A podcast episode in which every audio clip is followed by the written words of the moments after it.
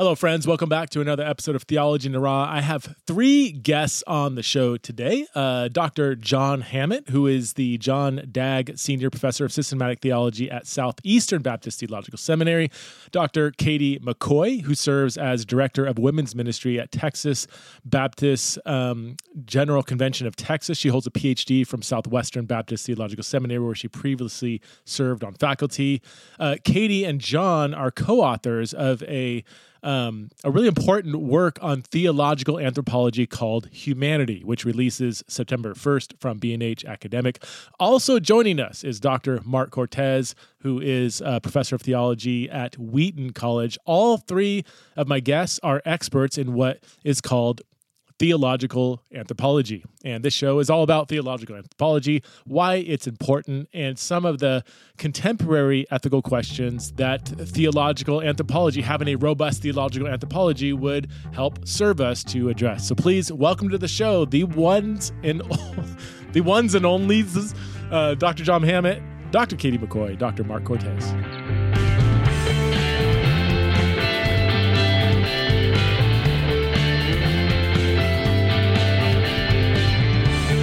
Katie, John, and Marc. It's so good to have all of you on the show. Marc, uh, you've been on uh, at least once, um, I think once. Mm-hmm. Um, yep. And uh, Katie and John, it's good to uh, meet you for the first time. So thank you all for coming on Theology in a Raw. Yeah, thanks for having us.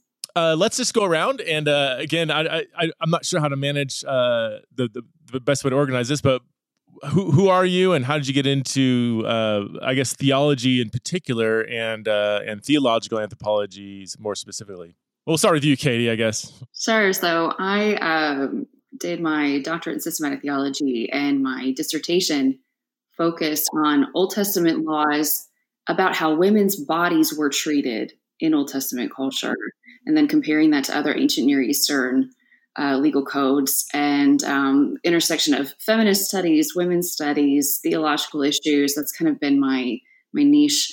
And then from there, not only was teaching at the seminary, at Southwestern Seminary, but then now I've moved, I've been for the last two years director of women's ministry for a state convention called Texas Baptist. So I'm getting to take all of this stuff that um, I was teaching at the academic level and then being able to bring it to the women in the pew. And that's really exciting. They are, they are hungry for, for just as much depth as yeah, at, at our yeah. at seminary students. You know, what's funny is, um, I've talked to several women who have gone to like women's Bible studies.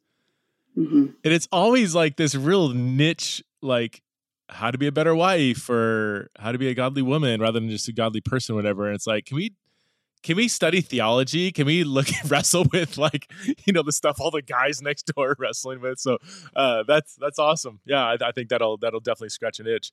Uh, real quick, can you give us a snapshot of your dissertation because that sounds really fascinating? I didn't know that was your your topic um, the role of women's bodies, yeah. how they're treated in the Old Testament. Mm-hmm. So, uh, covered the uh, period laws, pregnancy laws, sexual assault laws, the um, so-called trial by ordeal in Numbers, and then huh. slandered bride in Deuteronomy, and uh, essentially looked at how within this patriarchal or patricentric culture, it showed that biblical law demonstrated these hedges of protection for already vulnerable women um, and in some cases, situations where something should not have happened, like sexual assault, to protect them from being even further exploited. And it was so fascinating. There are things in biblical law that modern Western law has only recently caught up with when you're looking at how this worked out in society. It's it's just magnificent. So much so, by the way, that there was a German higher critical theologian in the 20th century who studied the law of the captive word bride in Deuteronomy, I think it's 21. And she converted to Christ. Like she went from theology as an academic study to loving the Lord Jesus, who she said, This God cared for this type of woman that everyone else would have forgotten and exploited. That's the God that I want to know. It was amazing. That's that. Pa- Sorry, we I we could uh, we could take we could spend a whole podcast podcast on this. So that's the passage where the woman is. If you go in and you conquer your enemy, and you see a woman right. that is delightful in your eyes, you can take her home. She mourns for thirty days, mm-hmm. which is usually taken as the pinnacle of misogyny. uh, you're saying in the ancient context, it's the exact opposite. So much of why we end up coming to the Old Testament with that lens is because we are Western hyper individualists reading a collectivist yeah. culture, ancient Near Eastern text, and we have to sort of take our uh, take our glasses off, put on yeah. different glasses, so to speak, and, and understand the lens through which we are are supposed to read an ancient Near Eastern legal code. And when we when we do that, essentially when we culturally translate it, we find that it is completely different than everything we would think in our Western individualist wow. minds. And really what I'll tell you is that the, the, the law reveals the lawgiver. And so we are seeing the the heart, the ethical values of God Himself, and His law is perfect. So how do we approach it from that yeah. from that angle? What are we not understanding? And it ends up being just just yeah. a, a, big moment for a lot of women. That's fascinating. I've, I've, appreciated Sandy Richter's work on, I mean, a lot of those passages too. That's it, okay. So, I, but we weren't supposed to talk about that, but uh, that's fascinating. I would encourage people to check out your work. Uh, John, uh, tell us uh, a bit about who you are and how you got into theology, theology and theological anthropology. Well, sure. In terms of, of uh, background, my first interest of, of uh, area was ecclesiology. And I did a few working with college students college mm. students were involved in peer parachurch groups to say what's their influence of the church for, for college students. So Got involved in ecclesiology and, uh, and did a, my dissertation on parachurch groups and ecclesiology, how they relate to the, those two topics. Then about 15 years ago, my, my colleagues here at Southeastern said I ought to work in the area of theological anthropology for counselors. Because counselors counsel people in a good theology of people. So he encouraged me to work in that area. So I began working in the area of of theological anthropology, our topic we talked about, and that's what the Bible says about humans. So I just began to working through the, the, the chapter of Genesis and noticed that uh, that we're created, uh, we're in the image of God, created male and female, created to work, created with a complex constitution, created for community, all those different different mm-hmm. categories. And so I began working through that, and that's how I got into the, the book that Katie and I wrote together. Awesome, that's great, fantastic. Um, Marc, uh, my audience might be familiar with uh, your recent podcast, but give us another update on who who who is Marc Cortez. You've done youth a lot of youth work in the past as well. Yeah, I actually think it's interesting. There's a bit of a common theme here in with respect to kind of our gateway into theology, whether it's women or college students, or for me, it was youth ministry uh, kind of early on, I caught a vision that discipling middle school and high school students required encouraging them to think deeply and well theologically. Um, was kind of mm-hmm. dissatisfied yeah. a lot of the approaches to youth ministry. Uh, so even while I was preparing to be a youth pastor, that was my first career. My my undergraduate degree was actually in systematic theology with a, a minor in Greek, and um, I w- very much valued that theological training for doing youth ministry. That's then also my gateway into theological anthropology. Uh, once I realized that there actually is an entire doctrine that thinks about what it means to be human, uh, and then kind of the subcategories of that: who am I? Why am I here? What am I for? What's up with this body that God gave me? How should I understand myself as a sexual being? I'm like, oh, this is just what I do as a youth pastor, like all the time. Yeah. Um, I would say theological anthropology is a doctrine for youth pastors. Oh, yeah. okay. I want to come back to that. That's fascinating. Okay, I want to dive into theological anthropology, uh, but does anybody notice? So it's something really terrible about our screens and our backgrounds. Our my complementarian audience is going to love this. the three men have these massive libraries, and then Katie, you're in the kitchen. Like, why, why did you? I'm sorry. I'm oh, I just think it's hilarious. I'm obviously not it is my uh, my little apartment. This is the best place. So I've got my desk here is facing the living room, yeah. and so what you're seeing behind me is yeah. It's hilarious. It's so funny. okay, so uh, complementarianism aside, um, whoever wants to jump in, can, can we can we just give a what is theological anthropology? I think most people know what anthropology is, the study of mankind. They know what theology is. They can probably, you know, you know, figure it out what, what it means but what is theological anthropology and then uh, you know we can add like why is it important for christians today mark you made a really provocative statement that this is a, a doctrine for youth leaders in particular um, so yeah what, what is theological anthropology why do we need to study it kind of pick up from there i mean i obviously would expand it but beyond it's not just for youth pastors although i think it is there is a particular connection there that I find really intriguing. So maybe I'll let John talk about kind of what it is. So I'll do this a little bit backwards. What I do want to say is kind of who it's for. I think anybody who is seeking to work with other people, really in any context, but Hmm. particularly if you're seeking to work with people in a situation where you're trying to form those people in a particular way. So, parenting, counseling, coaching, teaching, discipleship, pastoring, uh, kind of any of those settings where you're seeking to intentionally form another human person in a particular way, you are doing so whether you're aware of it or not. You're doing so according to an anthropology. There's some vision of what it means to be human and how we flourish as humans that's at work behind the kind of thing that you're doing as you're seeking to form this person or these people that you're working with. Uh, so, anybody who's doing that sort of thing in Mm. any context, I think is somebody who should be interested in theological anthropology. Interesting. No, that's good. Yeah, John. So Yeah. said, for me, the, the per- the entree for me was counselors who said we need a book, book about what it means to be human. And so, uh, for me, theological anthropology is drawing what the Bible says about what it means to be human. And it's just fascinating to me that the first two chapters of Genesis gives, I think, the major categories that we're creatures, made in God's image, made male and female, created to be workers uh, for community, with a complex constitution, but then we're fallen. So we're not today as we were. So all those categories are the categories for theological anthropology. Okay. Good. Good. Katie, anything to add? Yeah. Yeah, I would just say there's no disconnected doctrine. So, whatever we are forming in our theological anthropology, there's some connections to our Christology, our doctrine of Christ, and, and even the things that John was talking about, community. Well, that affects how we understand our ecclesiology, the doctrine of the church, and, and even our, our doctrine of, um, well, we don't have a doctrine of like political, well, yeah, political theology. That would Yeah, be another yeah. one. What is our responsibility to other Hmm. people?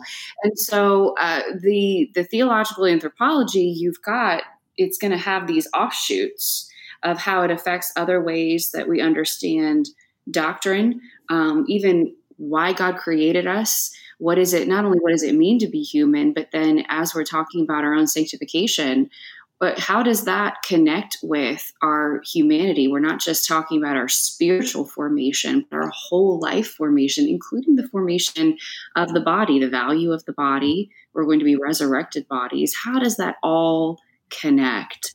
And uh, and and also, how does it connect to our other doctrines that um, sometimes we might take for granted Hmm. that we understand, but not understand necessarily how they inform Hmm. our doctrine of humanity? And it seems like, I mean, today, so many questions are in that people are asking or, or not asking, but should be asking, are, are, are somehow living at the intersection of, of human identity, right? And if our starting point is we have a creator God who he tells us who we are, and that's our starting point. I mean, that, that has massive ramifications uh, for. I mean, I, you know, whenever we hear the word identity, we automatically go to sexual or gender identities. But even like our yeah, our political identity, like no, God tells us uh, where our allegiance lies, um, or even what we do with our bodies. And say, I mean, it's just I've there's so many ripple effects to when you start thinking about human Mhm. identity and, and and God, the our Creator God being the the ultimate foundation and source behind all those questions. That that that really is a a, a shift, a challenge to I think many people's thinking today.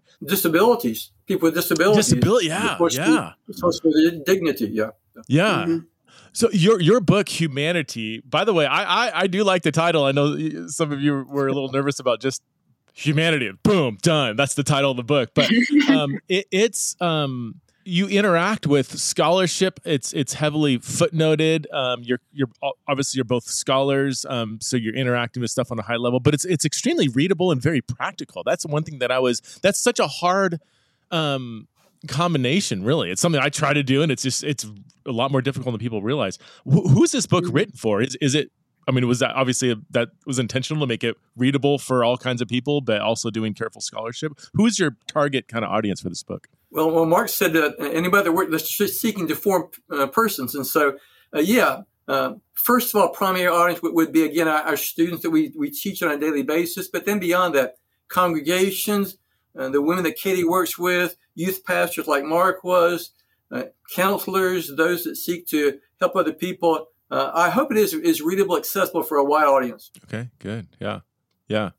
Why don't we let's just dive into some of these practical questions. Um, what are some of the modern practical ethical questions that uh, you you address in the book and you feel like are important um, important questions that people are asking today that that that should require a, a, robust theological anthropology to address? I mean, you address a lot of them, but what are some ones that really stand out to you? Well, probably the hottest right now is transgender. So uh, I'll let Kay uh, address that more. She's done more work in that area, but that is probably the hottest single issue that relates to theological anthropology today. Okay. Yeah. So start off with a big one. All right, Katie. Yeah, Katie, I know you've yeah, done yeah. particular work on this area. What, what are some, maybe even begin with like, what are some questions we should even be asking when we're asking about what does it mean to be or what does it mean to identify as transgender? I mean, that just raises a lot of philosophical, theological questions. And and I do want to let me just acknowledge up front. I know all of us will agree on this. There's you know there's philosophical and theological questions that are extremely important. There's also loads of mm-hmm. relational um, questions or sensitivities that we should have when we go about it. Um, so I, th- I think you know by beginning by thinking through this on a philosophical theological level, we're not doing so to the exclusion of hardcore, thorough, gracious relationships. I, I, do think I think any Christian should agree. Like our our theological understanding should be foundational to how we respond mm-hmm. relationally to any any kind of um, uh, sensitive issue. So yeah, Katie, get, uh, tell us uh, how did you approach that this question in, in the book? I think the biggest approach that that we can begin with is what is the significance of the body? And from the beginning, from Genesis 1 and 2, we see that not only are humanity embodied, but embodied in a different yet corresponding way. And so uh, I, I see so much of the gender conversation being uh, almost like taking for granted that yes, I have a body, but that's not really very important about me. What what is the defining aspect of who I am is this not only inner sense or self perception, but then how I want to relate. And that's something that we see all throughout gender studies is that re- gender is relationally confirmed. If you're going to present yourself as someone of a different gender there's there's a i forget the scholar who talked about this there's there's a bid taking place. There's that i i am looking for you to confirm that in me in that how i am dressing acting presenting myself. I'm looking for someone else to validate that and interact or confirm how i am understanding myself. So i think one of the fallacies that we have at work today in our culture is that it is exclusively uh, individual. Because if that were the case then then why would it be so troubling for someone to not be affirmed or to not be able to present according to their their their preferred or um, internally felt gender. But then a lot of that also, we cannot talk about this without talking about gender stereotypes. And this is where I think um, the, the church has such an opportunity to separate what is biblical and what is cultural. Because when you take away cultural stereotypes, whether we're talking about uh, how someone behaves, has their hair, um, it, the colors that they like to wear, when you take that away, and you ask, well, then what is the substance of gender? If you don't take away feelings and stereotypes, we have to have a conversation about the body. Mm-hmm. And one of the things that I loved diving into, it was just like it was like going into a labyrinth was the myriad of ways that male and female are different that have nothing to do with reproduction. Essentially, maleness, femaleness, and then manhood, womanhood, they are irreducibly complex. That and and these biological complexities inform behavioral actions as well. We can't separate that. We can't separate the brain and the body from gender actions or gendered behaviors. And what I find the most helpful is Genesis 1 and 2, we've we've got and we all don't we all just spend like half of everything when we're talking about that, just the, the creation narrative. But in Genesis 1, we've got two Hebrew words describing male and female. And it's essentially describing how they relate to the rest of God's creation. They are sexual beings, they are biologically formed, and there's a male one and a female one, just like there are other animals, male and a female one. Genesis 2, that relational retelling of the creation story, we've got a different name for the Lord. We got a different from, from God. He's not mm-hmm. Elohim, he's Yahweh. And then we have different names for human beings it's no longer the words used for male and female, it's the words used for man and woman. And I think what we see with that is not only how they relate to creation in Genesis 1, how they relate to each other in hmm. Genesis 2. So if we were going to put it in common parlance, I think Genesis 1 gives us sex, Genesis 2 gives us gender. Huh. And we see the connection between biological sex and gender identity, the intent being that they are distinct aspects of who we are, but not necessarily, we can't say that they are divisible aspects of who they are. God created these aspects to be fully integrated wholes. And our sex, our gender, one informs, or the sex informs the gender, the gender expresses the sexual differentiation. Mm-hmm. And so, from the creation narrative, I think we have essentially everything we need to build that foundation. Mm. Now, of course, in our culture today, that's very complicated mm-hmm. um, because of some underlying presuppositions when we come to that conversation. But if we're just looking at this from a theological lens, mm-hmm. I think it's the genius of the Holy Spirit that He's given us everything we need, even for this cultural moment, to understand how to make sense of the confusion that we're seeing. And I would say that false dichotomy of mm-hmm. sex and gender.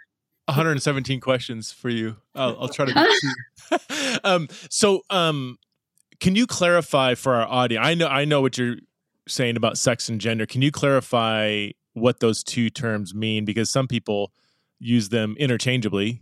If you're male, that's your sex, mm-hmm. that's your mm-hmm. gender. But you made a distinction between sex and gender. And in the broader conversation, the distinction is well, I, I would say people who talk about sex being different than gender aren't usually consistent. Sometimes they'll use the term gender in distinction to sex. Other times they conflate the two, and it gets utterly confusing. In fact, it's what it's a habit of mine when I read books on this topic to kind of like take their definition of gender and then lift it, and then whatever they use the term gender to just insert their definition, and it's hilarious because half the time it hmm. doesn't make any sense. Uh, so wait, tell us what what do you mean when you were making a distinction between sex and gender? And that's fascinating that um, I have another question about the, the different Hebrew words there. Yeah. So um, it, in some sense, I'm using common vernacular in how our our culture tends to divide them. They, they shouldn't be divided. If you are a, a, a, male in Genesis one, you're a man in Genesis two. If you're okay. a female in Genesis one, you're a woman in Genesis two. So what I'm what I'm trying to say is they are not divisible but distinct. And so sex refers to your biological maleness or femaleness. Specifically, if we're going to put it in terms of like Abigail Favale or Jay Budziszewski, it's it's the role that you play in reproduction. Uh, I think Paul McHugh was the psychologist who he was talking about this as well. It's just whatever your uh, role in the reproductive process would be, whether you are donating or gestating genetic material, that's reflecting your biological sex. Our gender is something that if we were to lift ourselves and go to another country or another era, we would find that perhaps it's expressed differently, but there's still only two. Debra Soh, um, in her book, I think it's The End of Gender, she talks about this that there there might be different cultural gender expressions but there's still only two and mm. and your biology drives you to identify with the one that corresponds with your biological sex gender is essentially not only how we understand and perceive ourselves but it's how we relate it's how we uh, relate uh, in our uh, marriages in our other really all relationships and um, it was john paul ii I think, who described it this way that that essentially masculinity is confirmed in femininity. It's it is the facing of the other that brings the understanding of the self, not only what is corresponding, but then what is different as well. And we need the contrast of another gender, not only to understand who we are, but then who we are not. Mm-hmm, mm-hmm. Okay. Wow. Yeah. So uh, I think the the tightest definition I've read that I typically use is the psychological, social, and cultural aspects of being male and female. That's kind of vague, opens up lots of questions, but I mean, I think it, it brings out the point. So you're saying that the, the Hebrew terms male and female in Genesis 1 are referring to, you know, biological sex, uh, the structures of human nature as they pertain to systems of reproduction. Um, which makes sense because the very next command is be fruitful, multiply, and fill the earth in 128, right? So, um, mm-hmm. and then Genesis 2, you have man and woman, which captures more kind of the, uh, not an either or, but how these two biologically sexed creatures mm-hmm. interact mm-hmm. with, are interacting with each other um, on, on a more social level. That's yeah. interesting.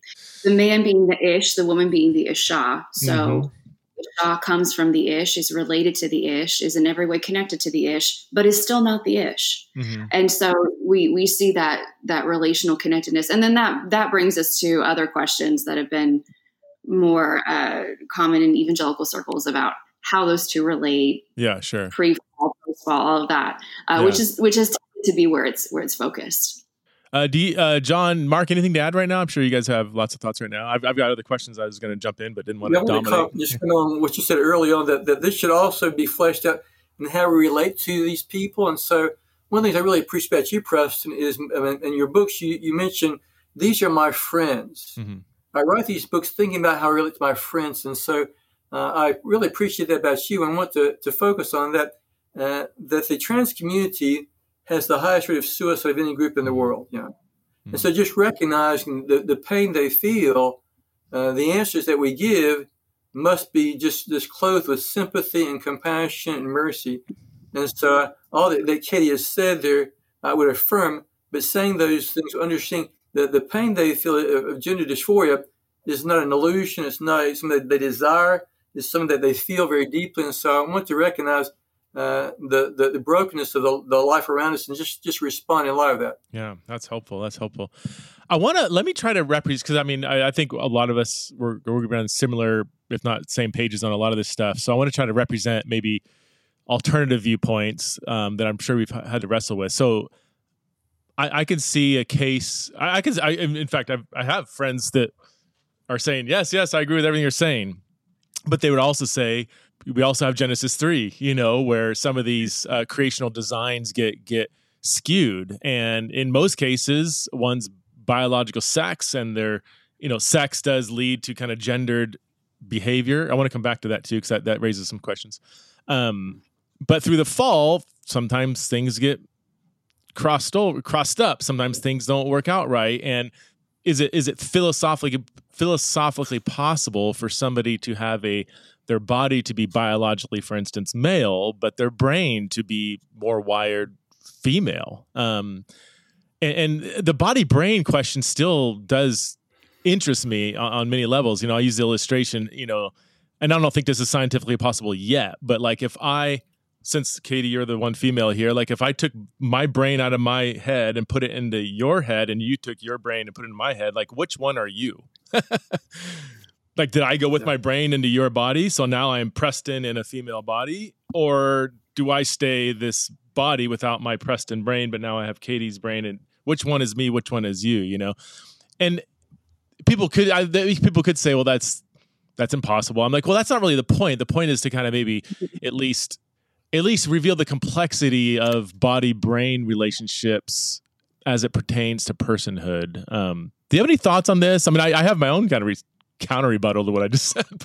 But Preston, I, say that, I did, did toy with that thought because the reality of fallenness, we usually say our, our, bodies is being fallen, but our brains could be fallen too. And so sure, yeah. the problem could be that way. So I, I, thought about that. And what kind of, of uh, kept me from going completely in that direction is a couple of biblical commands about glorifying God with your body. And so I don't see how I, I, I have no option to reject my body. I have no option to say, I don't think this body should be my body. I should try to completely change and those types of things. And so, and that kind of, or offer your body as a living sacrifice, those types of things. And so I, I think there's a connection between me and my body. I don't think we can uh, say, well, my, my body's wrong. Uh, I, I, so I toyed with the idea there that, that uh, maybe what's fallen is not my body, but my mind. But I, I can't see any way of rejecting my body. Hmm. Yeah, good. Uh, Katie, Mark. So fascinating question because yeah it is that it's uh, well i don't think we'll get to brain transplants but we are hearing about uh, womb transplants uterine transplants and things that you know at, huh. at what point does someone have the makeup of femaleness So I've got several things, but first let me say so when we're talking about neurology, and obviously none of us are neurologists, but but for one thing that we can say that the neurologists have told us, there's not a male brain and a female brain in terms of there's a male brain part and a female brain part. We speak about it in terms of comparative language. So female brains tend to, male brains are more yeah. or have stronger whatever gray matter white matter all of that so the other the other factor and this is where i think it shows the complexity of the human being that god created it to be is that even if we were to take our brains and switch them we still have two factors that we wouldn't be able to account for one is the impact of hormones hmm. and the endocrinology of the human system ends up driving behavior even in the womb, like beginning in the eighth week in the womb. So hormones end up influencing gendered behavior. And of course, we know that there can be all sorts of hormonal irregularities. There are in people with intersex conditions or sex development disorders and all that. So there's there's that aspect of as well where the body truly can be broken but at the same time how do we know it's broken well we're talking about it in terms of what what the ideal is so in other words there is an ideal and that's hmm. that's how we know when something has has uh, left that or is an aberration to that whether we're talking medically or psychologically and then the second thing not only hormones is neuroplasticity because and this is where we can't separate brain behavior, sex, gender is that neuroplasticity plays such a significant role. Some of these studies um, done among trans identifying young people, it's giving you a snapshot, it's giving you a moment what that MRI might show in their, their brain patterns but it doesn't necessarily account for neuroplasticity. That one of the greatest ways that you can change the mapping and wiring of your brain is what you believe and what you do. And again, this speaks to just the complexity and the fearful and wonderful way that God has made us. We can't, we can identify, again, we can distinguish, but it's nearly impossible to divide. How do we divide the neurological self from the physical self? We can't. Hmm and and it's part of it's part of the magnificence of being a human being. Nah, that's, that's a great response. Uh, one more thing, let me add one more thing in press in terms of dealing with people recognizing that we're not asking them to conform to uh, a cultural stereotype of maleness and femaleness. Yeah, yeah. yeah. Again, Scripture does not say male thou should be aggressive, female thou should be submissive, uh, male you should be dominant. You should be no. There, there's those things aren't in Scripture, so we're not asking them to to conform to uh, st- cultural stereotypes of maleness and femaleness. Yeah, the stereotype thing that that that is. I want to be careful here. I, I think that is a, a, a very significant part of understanding certain ideologies surrounding the trans conversation. And I always use the plural ideologies because I mean, I, am just off the top of my head, I could think of maybe like eight trans friends of mine that eat, every single one has a different way of thinking through this, you know? There, there's no one, you know, and so you, we just can't take like, you know, the What is a Woman documentary and think that every trans person is, thinks they're a wolf or something, you know, whatever they, you know. Um, so, uh, um, the, so that when I mean the, the stereotypes, like if, if, if you were going to say, just uh, again, we're, we're talking on a philosophical level here. I am male, but I I identify as female or something. If you were going to tease out, what does that mean? What does that look like? How do you know? You know, it's almost impossible to articulate that without falling into stereotypes. And this is something I have, you know, a chapter in my book on. On you know, it's it's really sad actually. Like quotes from parents that had trans kids and they were encouraging social and, and then hormonal transitioning for their kids, and the way they explained how they knew their kid was trans was all stereotypes. Like oh mm-hmm. my son he runs like a girl and he likes long hair and so obviously he's not a boy i'm like oh my gosh like and the feminists are just pulling their hair out because they're like we worked over a century to say you don't need there's no such thing as running like a girl or throwing like a girl or you know one brain scientist who was trying to be progressive talked about you know if you if if your brain has the emotional state of a woman then you your brain might be female even if it's in a male body i'm like Say that out loud. Emotional state of a woman. Like, what does that mean? This episode is sponsored by HelloFresh. With HelloFresh, you get farm fresh, pre portioned ingredients and seasonal recipes delivered right to your doorstep. So you can skip trips to the grocery store and count on HelloFresh to make home cooking easy, fun, and affordable, which is why HelloFresh is America's number one meal kit. Now, as always, I like to make sure a product is something I can personally promote before we advertise it on Theology a So just the other day, my wife ordered a HelloFresh meal and just to see how it works. And I'll say it was incredibly easy to order. It took her less than like 30 seconds to, to, to make an order.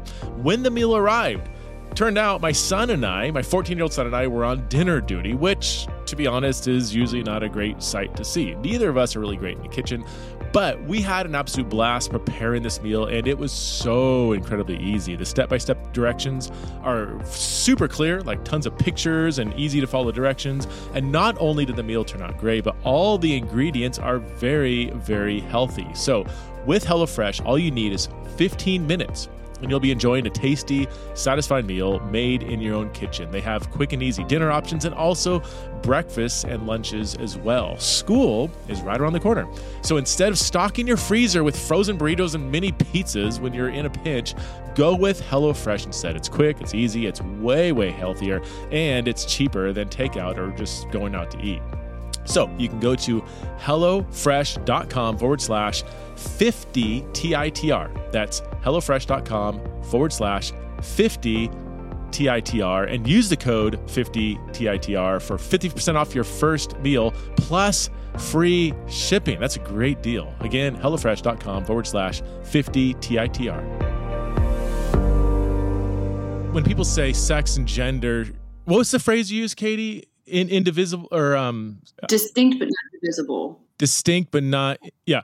Um, so sex should or does lead to gendered behavior. Th- these are questions that i see people are we talking like if you're a male you will have a certain pattern of gendered social expression behavior? Then my question is what happens when they don't does that mean they're not a male if, right. if a male does act more feminine is he no longer a male and then it's like now we're coming full circle and undercutting the very thing we're trying to say that our bodies right. determine whether you're male or not. So, like, I hear uh, it, typically it's like conservative political pundits that talk about this conversation and think they're smart. And there's probably a few names people already know who I'm referring to, but I'm like, you know, sex and gender can be divided. I'm like, I don't know if you've really thought through that very carefully because what does that mean? Does that mean every feminine male is no longer male? and why are they feminine? Like, what, what, what, what does it mean to be fem? You know, yeah, yeah. Uh, I don't know where I found. I'd have to look it up, but there was some study that demonstrated that neurologically, in terms of uh, brain behaviors, that uh, a a homosexual man who essentially would have more feminine behaviors or characteristics. Still has more in common with a straight man than he does huh. a woman. Okay. Um, because the and again that gets into there's just so much wrapped up in that you've got socialization neuroplasticity hormonal structure all of that it's it's just a, a, myriad of ways that we are so so complex but this is also where when you're talking about stereotypes this is also where i've ruffled a few feathers with this because my definition of biblical womanhood is a biological female who follows God in all of her life and relationships and and how so dare you, Katie?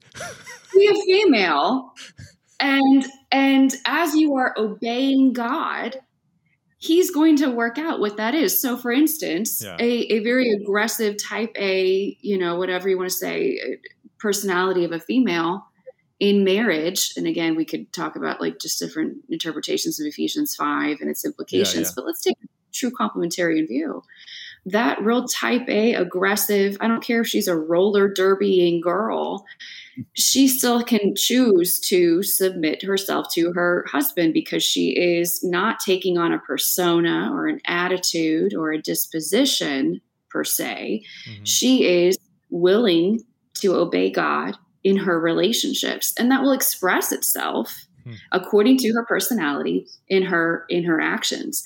Um, the other thing to look at too, you've got can men and women both be kind, meek, gentle, strong, bold, courageous? Of course, but then is it possible that those characteristics can express themselves differently according to their biological makeup. And I would say that's true as well.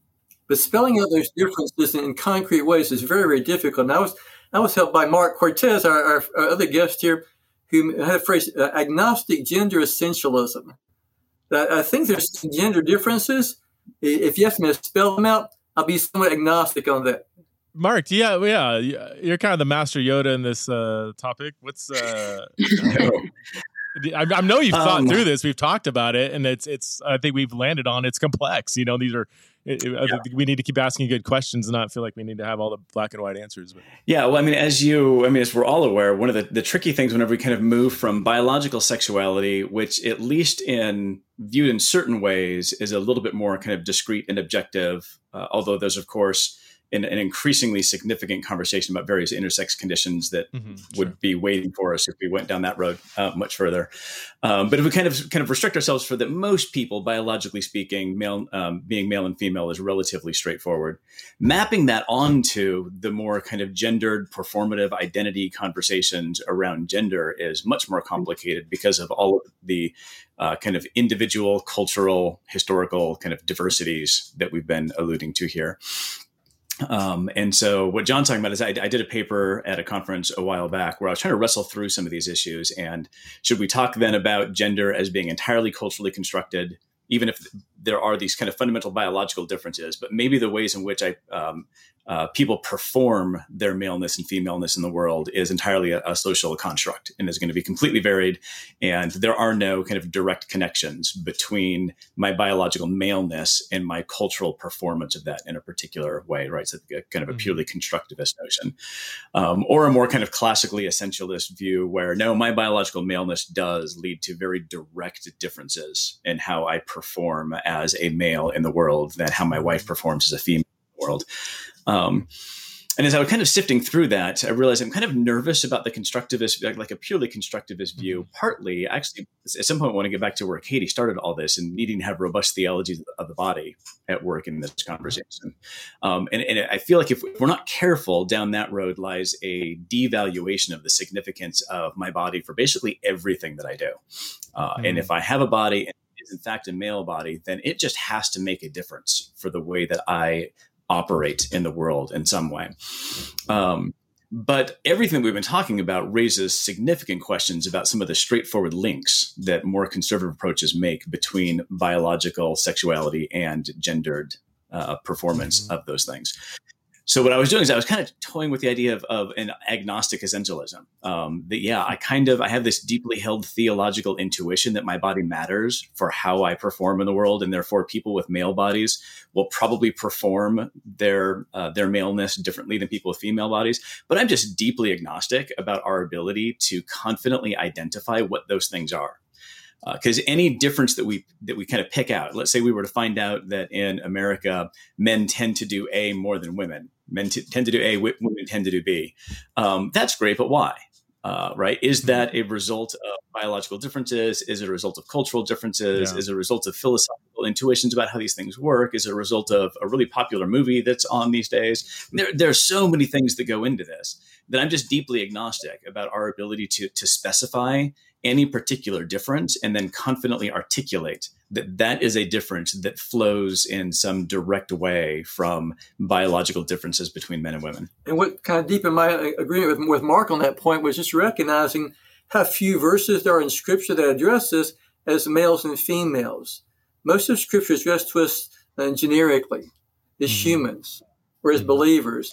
Yeah. Very few verses addressed to us as men, and the ones that are addressed to us as husbands and wives, not as men and women right. per se. Right. So very few commands that are given to me. I must do this because I'm a male. Mm. Uh, so, uh, in, in view of that, that absence of directions mm. like that, I'm hesitant to legislate stuff.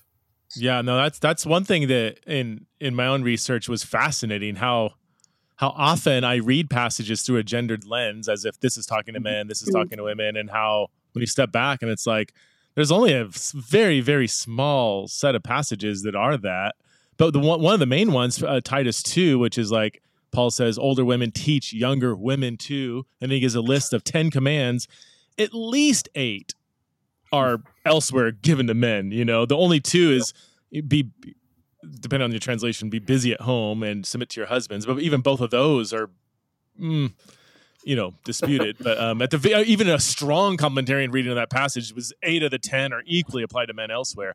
Or you know, people mm-hmm. say, what about First Corinthians sixteen, where Paul says, "Act like men."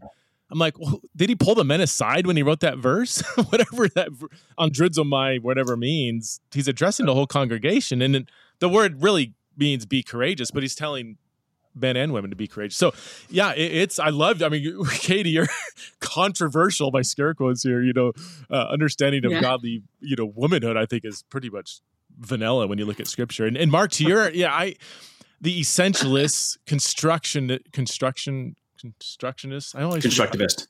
Constructivist, yeah. um, where you know, is it our nature? It's it's a nature nurture question. Are we?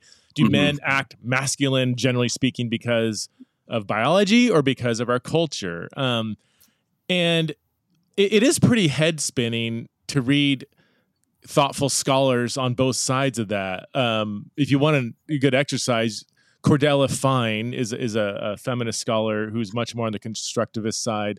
Her book, Testosterone Rex, really, really brilliant book. Uh, I don't. It's one of those where I'm like, I need to think through this, but she she argues that so much of our masculine behavior is more enculturated. Men are rewarded for masculine behavior from a very mm. early age. Um, then you go read Carole Hooven, her book T, Testosterone, and she's much more on the essentialist side. Or, or, or um, um, uh, Pink, who's Pink? Um, the scholar, not the color. Anyway, he, he's much more essentialist. So I mean, when you read two scholars, you're like, I just end up saying I think it's got to be a both and, and I don't know if it's 60 40 70 30. The one thing for yeah. me, I mean, it, it clearly, and this is I always get in trouble when I say that word, but I'm going to say it again. Clearly, clearly, the the the high levels of testosterone that washes the brain in utero and post utero and and you know through puberty that that just does have some effect, generally speaking, on behavior. And people say no, that's still cultured. You know, well, you, there's been studies done on primates. You know, where it's like you give female monkeys, you know, option of, you know, dolls or trucks to play with. And they actually went towards the dolls and the male monkeys went towards the trucks, you know, and I don't think there's like a culture in monkey land, you know, that does. So, I mean, I, I, I, to discount biology completely, I think is wrongheaded, but I also do think, yeah, I, think we are cultured beings and that has an effect more than sometimes we realize. Anyway, so that, that's right. Here's where I land.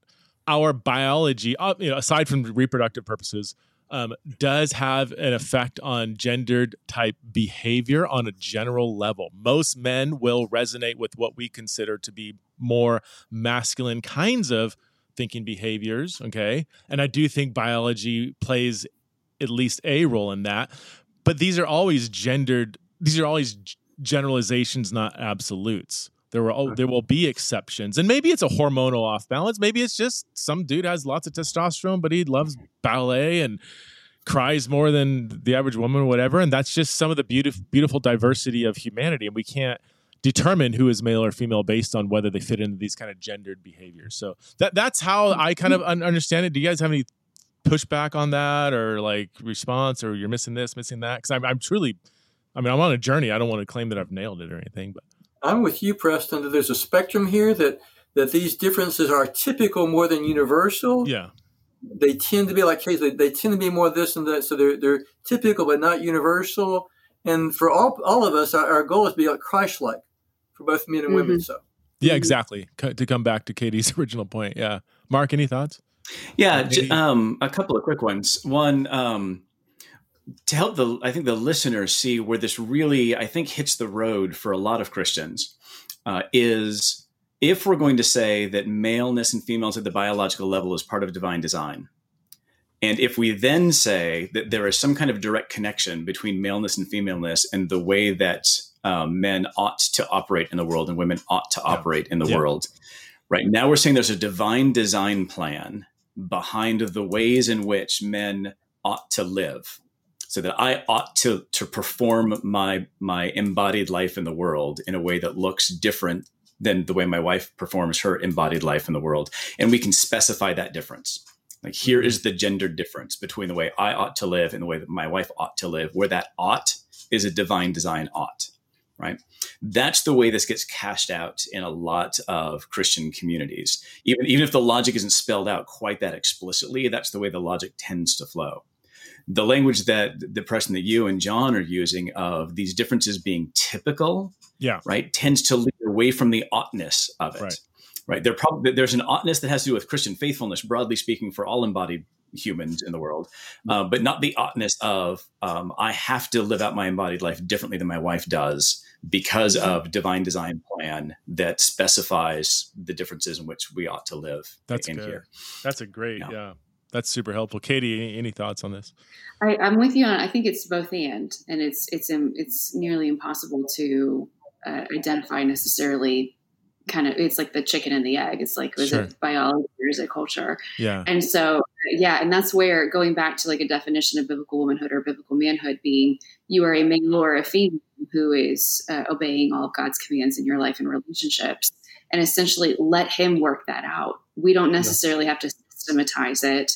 Um, I, I can't tell you how many different uh, definitions of biblical womanhood that I would read, and they have to do with either a personality or a temperament or Yeah. uh, an attitude and it's like well someone someone doesn't fit this Uh-huh. and and they're not supposed to because that's not how god made them temperamentally um, but but how do we still live out our embodied femaleness in a way that honors glorifies and reflects the god who made us and so Mhm. that's where i think i think almost trying not to systematize it um, Yeah. helps solve a lot of problems That's good. I just remember the the the, the essentialist scholar Steven Pinker was who I was thinking of. His book, uh, The Mhm. Blank Slate. Very. His chapter on children in that book was almost robotic. Like basically, children have a certain built-in personality that you're just not gonna. That's just gonna. It's just gonna be what it is, and there's almost nothing you can do to affect it. That's my summary paraphrase five years after reading the book. Anyway, um, can we move into a different topic? Because there's two more that I really want to talk about singleness and AI, and we're coming up on uh, 45, uh, almost 50, well, 50 minutes right now. So, h- how um, that's like a whiplash turn, but how does theological anthropology help us to think through questions related to AI? And this is an area that I know almost nothing about, and yeah, I'm deeply interested in. Well, the, I think the most important thing is, is simply how we define human uniqueness. If we focus on our ability to reason as being the defining human distinctive, then AI can be a threat. Uh, but I think it's wrong to focus on human reason as being the human distinctive.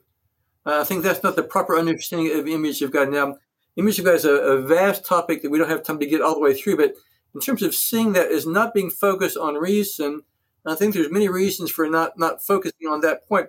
First, being in terms of people that lose the ability to reason. Hmm. Are those with Alzheimer's no longer image of God? Do they no longer have the human distinctive? Well, I think we need to find our human distinctive as something other than the ability to reason.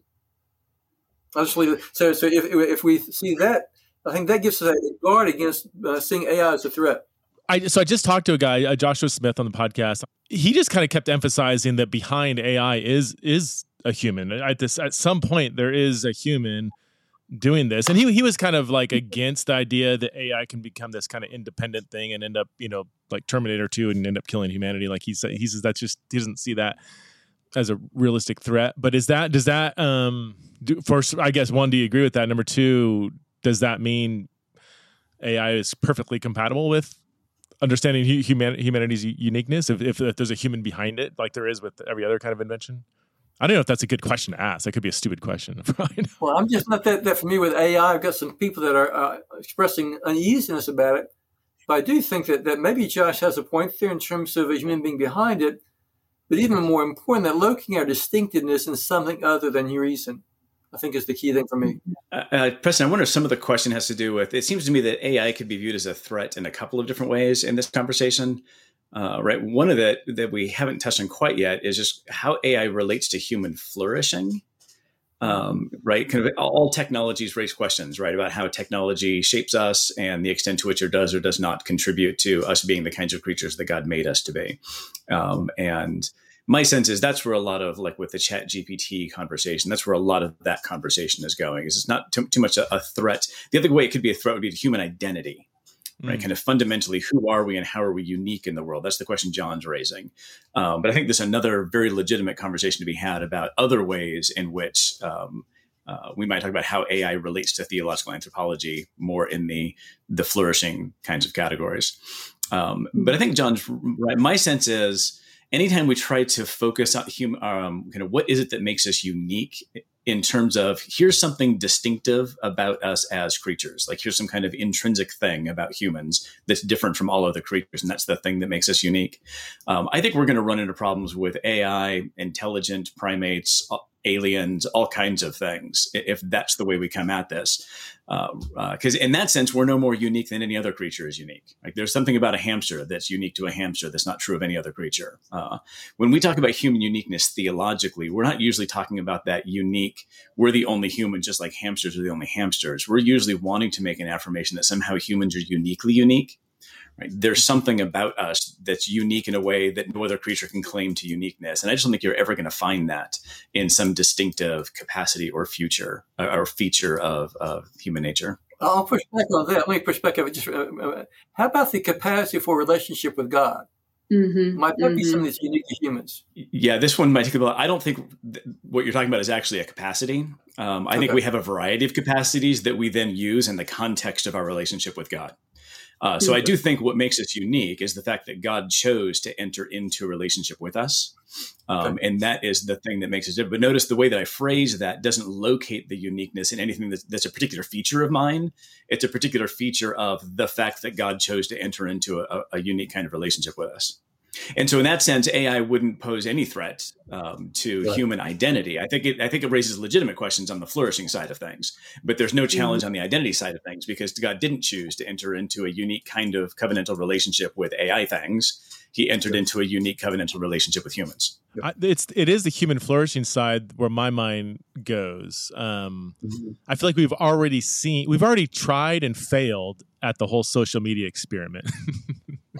increase, yeah. I mean, increased rates in anxiety, loneliness, depression, suicidality, especially for teenagers. You know, we're handing them the internet at 11 and stuff. Like we've we've even though we've all seen the social dilemma, even though we've all seen the studies, even though um, anecdotally we know it makes us less happy the more we scroll, we just can't stop. So we failed that experiment. Mm-hmm. And to me, it's like AI is like all that on steroids. So it's like we're mm-hmm. already like down 0 and 2. like, are we going to be able to um, get on base? I, I so I, that's where I'm like, I think because because like where where Josh and I our conversation was like, well, if if you know like any technology, we can use it for good. We just need to be aware of kind of the dangers. I'm like, oh, I totally mm-hmm. agree.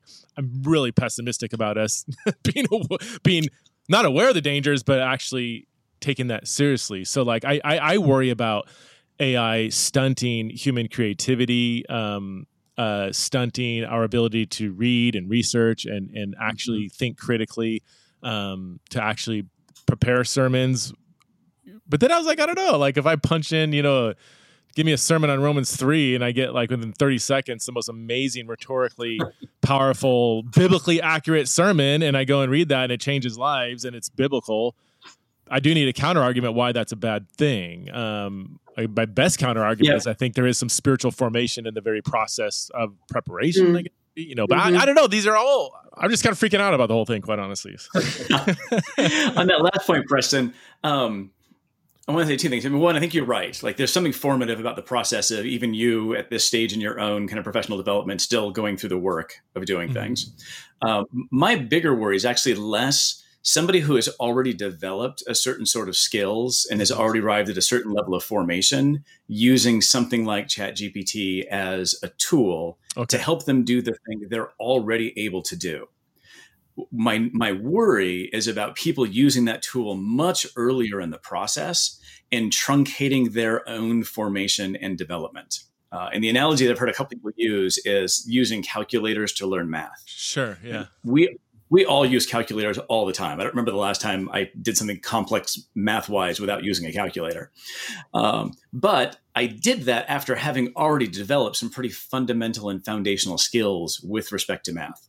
Yeah. Right. So that I even had teachers saying things like, I know you're going to go on to do this with a calculator, like moving on, but you need to know how to do this. And that was really annoying when I was going through the process. But looking back on it, there's a lot of truth to, to be said there. Um, so a seasoned pastor using something like Chat GPT to help them strengthen a sermon they already know how to make that raises a different set of questions uh, mm-hmm. that I'm actually I'm, I'm, less worried about, even though they're valid questions. That's good. The beginning pastor using Chat GPT and ending up with an anemic ability to develop sermons and, and an understanding of how sermons work. Um, mm. That's what really worried me.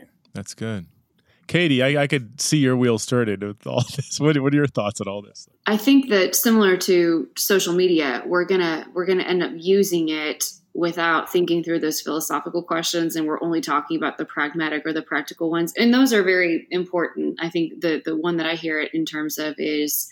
Um, oh, you watch the news and it's just doomsday. It's, you know, national security yeah. and jobs going to just replace all of us. Yeah. And so, uh, but it's a pretty incredible conversation. It's an opportunity to have a conversation among Christians um, about, you know, this leads to questions of what does it mean to be human? At what point could this?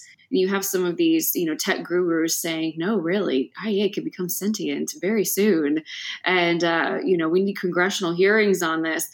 Uh, it's it's worth bringing that up to say at what point what what is it that makes us human and i love what marc was saying that god is it's essentially god determines our humanity and god is the one who decided to enter into a relationship with us in a way that he does not relate to any other creation or any other creation that his creations could have created um, and so it i think it's a it's a it's one of those things that generationally come around that that it's this opportunity you'll mm. we'll end up seeing more a lot more books and articles and conversations and ETS themes over it and all of that. Yeah. So it just seems like the technology is far outpacing our reflection on the pros and cons of yeah. it.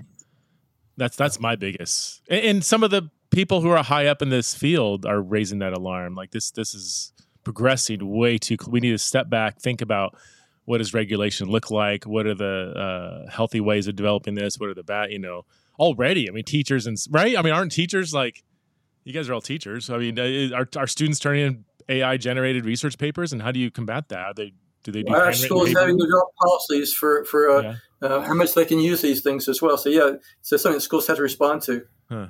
Yeah. For the reason that Marc said, you know, they're, they're beginning to use their their skills now and rather than short circuit the development of those skills by using these things, we want them to actually know how to research, critically think those types of things. And so yeah, schools need to respond in terms of policies. What are you guys doing over at Wheaton, Marc? We're, we're kind of similarly, we have a committee that's going to be working on this in the fall. Um, to come up with a set of guidelines. It's a little tricky because we, we, anticipate that each discipline will end up having a different set of needs with respect to this. Uh, so I don't know, um, uh, an engineering student might use ChatGPT in just a fundamentally different way than a theology student. Uh, so uh, we're anticipating that they're going to be need to be a bit more abstract principles rather than specific kinds of how tos when it uh-huh. comes to implementing something like this. Uh, and then we also need to go back to the pace of change. Um, uh, I mean, technology specific in general, yes, these kinds of conversations um, like my understanding is what ChatGPT three came out, I think in November or so. Four just came out and is still kind of behind a paywall, so I haven't used it yet. The difference between the two is not inc- incremental, from what I'm being told by people who have used it. Yeah, there is a dramatic increase in capacity wow. between just three and four over a period of about six months, um, and uh, I am as an kind of going back to all the policy things, I'm a little bit skeptical about our ability to come up with policies that, uh, if they're kind of detailed policies that are going to keep up with that pace of change. I don't know how you would, yeah. Because I mean, how do you? Somebody turns in a paper that's like, ah, this feels a little bit too good to be true. How do you know whether they really worked hard and stayed up late, or maybe used it for a footnote or something that's kind of like, well, I guess that's okay, but um, or they just punched it in and spat out the mm-hmm. paper, you know. Um, well, I mean, and, there was a really good article, and I think the Chronicle of Higher Education a while back, uh, and I forget the title of it. It was basically a, an undergraduate saying, "Hey, yes, we're using Chat GPT. We're just not using it the way you think we are." Okay. And the whole point of the article is that we're largely not telling Chat GPT to write our papers for us because uh, like that, that's too easy to catch. Although actually it isn't. It's kind of hard to find that. Um, and she kind of walked us through her process where she's using Chat GPT to give her like six or seven possible thesis statements in response to the prompt. and then she'll kind of look through those and decide which ones which one sounds interesting and she'll be like okay um, for number three give me an outline of how one might argue for that particular thesis statement uh, and then she'll have gpt chat gpt develop the outline for us and then she'll use that as the backbone for writing her paper right so the writing is all hers making it virtually undetectable by anything that we currently have uh, even though she used ChatGPT to do all of the things that I think are the most fundamentally important parts of this, right? Thinking critically, hmm. coming up with a point that you want to make, figuring out how you're going to develop and defend that point. Yeah. Um, so she, she's using it for all of the things I don't want her to use it for, but doing it in a way that is so behind the scenes, it'll be very yeah. difficult to detect as a professor. I think the counter argument or the argument in favor of all that is like, well, yeah, Plato freaked out, you know, or the printing press, you know, people are not going to be able to memorize stuff like they used to. They're just going to rely on the written word. And, you know, like every technology or television and internet, like every technological shift or advancement has this kind of generation of freak outness or people having to adjust. But in, in the long run, it's just, this just becomes part of how society operates and people look back and almost don't even think about what the world was like before for good or for ill i guess i mean mm-hmm. the teaching went back when i was teaching we you know it was so we had students who would turn in stuff that like whole paragraphs just cut and pasted from the internet and all i had to do was like copy paste put it in google or one time they left a hyperlink in i'm like come on if you're gonna cheat at least don't leave the hyperlink. And it took me to some Mormon website or something that they're, you know, like dude, this is just bad cheating. You know, at least be a good cheater. But, um, but this, I just don't did this to catch. You can't do that with if some if a paper sounds really good, it's their word against yours. It seems like I don't know. I've never actually mm-hmm. used Chat GPT. One, two, three, mm-hmm. four, or five, whatever. I don't, I don't know, but well, I've taken you guys really far, and I I know we've opened up lots of cans. We didn't even get to. Uh, we're going to talk about singleness and marriage and how theological anthropology relates to that. But uh, I will uh, will just point people to your book. The book is called yeah. Humanity. That's it. Great title. um, would encourage everybody to uh, check it out. And uh, like you said, it's it's no matter what whether you're a parent, a youth leader, senior pastor, or just person, I think everybody would really benefit from this book. It's it's very well researched. Um, it's thorough, but not 800 pages, and it's just very easy to follow and very practical. So, uh, I encourage people to check it out. Thank you all for coming on Theology Now. I really appreciate the the four way conversation. Thank you. Good to see you, Preston. Good to see you.